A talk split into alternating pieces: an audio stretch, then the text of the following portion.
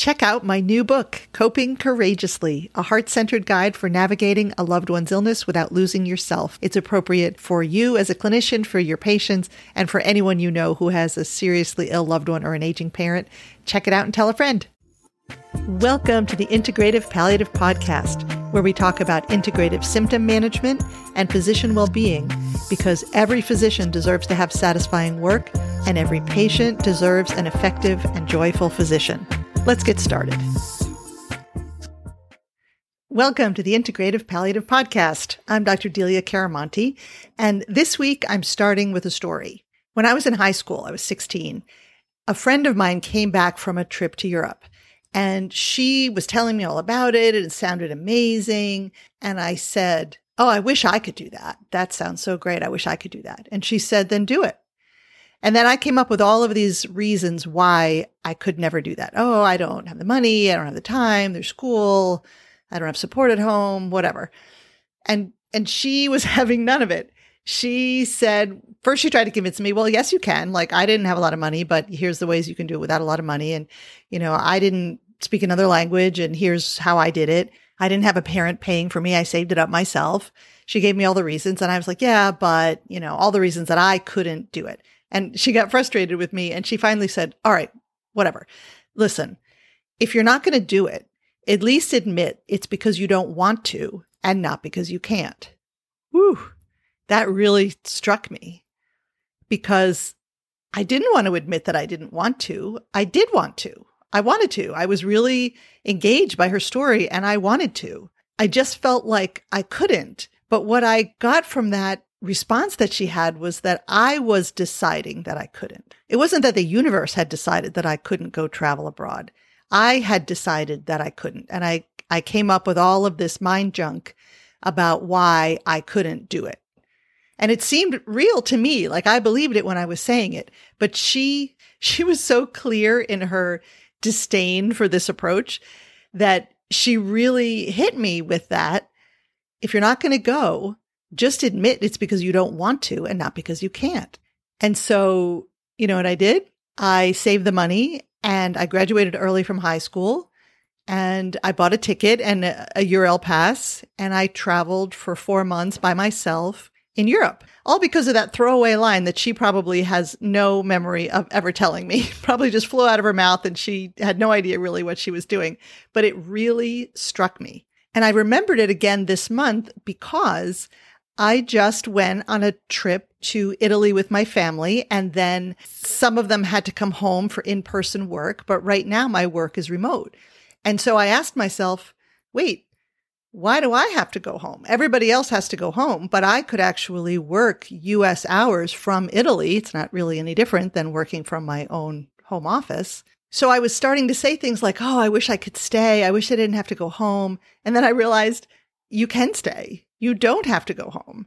And so again, I kind of said to myself this time, you know, if you don't stay in Italy, that's fine, but admit it's because you don't want to and not because you can't. And then I realized, well, I do want to. And so I took action to make it happen. And so I spent a few weeks after my family had left working remotely from Italy because I could. One of my children had a similar experience. She spent some time working abroad US hours while employed. And people in her company said the same thing to her. Oh, I wish I could do that. But you know what? It's company policy. You are allowed to do it. They could do it too. They just weren't doing it. And so it really got me thinking about the difference between I wish and I will. So that's what I want you to think about this week. The difference between I wish and I will. So you don't have to want to do all the things. Like it's really okay to say, that's cool that you went and, you know, traveled alone in Europe, but I don't want to do that. That's perfectly fine. This is not to say you have to want to do all the things. But if you find yourself saying, oh, I wish I could do blank, ask yourself, do you really wish it? Like, do you really want that to happen? Because if you do, you could start to make a plan to make it happen, meaning I will do it. Maybe not right now, maybe not this year, maybe not even for the next couple years. But if you really want something, then you should take it out of the I wish bucket and put it in the I will bucket and make a plan for how it's going to happen. So the question to ask yourself, if you find yourself saying, Oh, I wish, I wish I could do that is, is it a priority? So are you saying that sounds cool, but it's not really a priority for me, which is totally fine. It doesn't have to be. But then admit, like, that's cool that you did that thing, but that's not a priority for me. So that's not exactly, I wish I could do that. That's more like checking it out, thinking about it, and honestly saying, that's cool for you, but that's not a priority for me. Perfectly fine. Or if you really mean, I really wish I could do that, then try to put it in the I will find a way to make that happen box. That's the I will box. So is it that's cool for you, but it's not a priority for me? Or I really want to find a way to make that happen and I will make a plan. So try to choose. Try not to put yourself in the, oh, I wish that would happen, but oh well, it won't happen. That is not a helpful box. Either choose, that's not a priority for me, even though it sounds cool, or I will make a plan to someday make that thing happen. So take a moment here and think for yourself. Are there things in your I wish box that should go into either the no thanks box or the I will box? So for me, it really was, I had been saying, Oh, I wish I could work from Italy. And that's what made me realize, you know what? Why am I saying I wish I could when in fact I can? And I, and I put it in the I will box and I made it happen. So what needs to change for you? What needs to go into your I will box or get out of your I wish box because really it's not a priority for you? You know, for me, I would love to speak five languages. Oh, I wish I could speak five languages. Yeah, but the truth is that's actually that's cool for people who can speak five languages. I'm I'm impressed with them, a little jealous, but it's actually not a priority for me to learn four more languages, but I do want to learn Italian.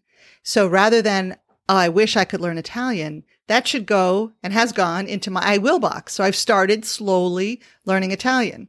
So just be really clear with yourself about what should be let go and what should be in your I will box.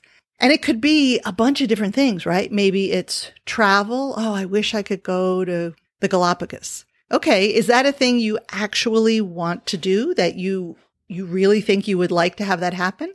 Then maybe start a bank account called Galapagos and start saving some money or start looking up tours and trips and things to do in the Galapagos for when, even if it's in five or 10 years, you're able to go. Maybe you're saying to yourself, Oh, I wish I could find a new job. I wish I had a new job. Okay. Really? Do you, is that just like a, ah, I don't really want to look for a new job. To be honest with you, I'm not going to do that. Or should you start to make a file on your computer called networking? Should you fix up your CV or your resume? Maybe you want to learn a new skill. Maybe you want to learn to play the guitar or the piano. Maybe you've been thinking you want to start a business. Maybe you'd like to spend time living in another country. Maybe you'd like to make more friends or learn a new language. Maybe you'd like to train your dog to be better behaved. So think for yourself.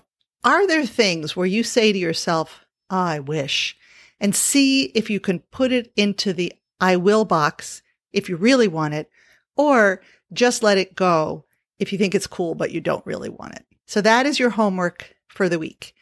Find at least one thing that you've been putting in this I wish box and put it either in the I will box, meaning you start to make some kind of a plan, even if it's for the distant future, or let it go. And the reason to do this is because I wish is passive and kind of pessimistic, right? It kind of sounds like, oh, I wish I could do that. Like, it's not really going to happen. Look at this cool thing that isn't going to be there for me. And it has a, a downer or a negative or a pessimistic vibe. Whereas I will has a powerful and a positive vibe. And it makes you much more likely to take at least one little action that will get you towards actually doing the thing that you will do because you actually want to do it. And it makes space for this idea of moving one grain of sand per day towards some goal that you have. So you don't have to go from zero to booking your tickets. But if you have it in your I will box, meaning I will spend time in Africa, I will do that. I don't know when, but I will do that. It makes it much more likely that you're going to do a little something on a regular basis that will get you closer to that goal. Okay. So you're going to think about this. You're going to take something out of your I wish box and put it into your I will box or let it go. So there's space for something else to go into your I will box. And please share this episode with somebody because I think this is important. I think it's important that we take control of our own happiness, of our own well-being, choose what we really want to have happen, and then take baby steps to getting us there. All right. Thanks, guys. Thanks for being here. Thanks for listening. Please share this with somebody else. It really would help me if you would leave a review. I would be so grateful if you would do that wherever you listen to your podcasts. And I'll see you next week. Bye. This podcast is brought to you by the Integrative Palliative Institute. We help clinicians to help their seriously ill patients to thrive while creating a joyful life for themselves. Join our Facebook group, which is the Integrative Palliative Medicine Interest Group. And if you want to learn more about adding integrative symptom management to your practice, go to integrativepalliative.com where you'll find some great resources.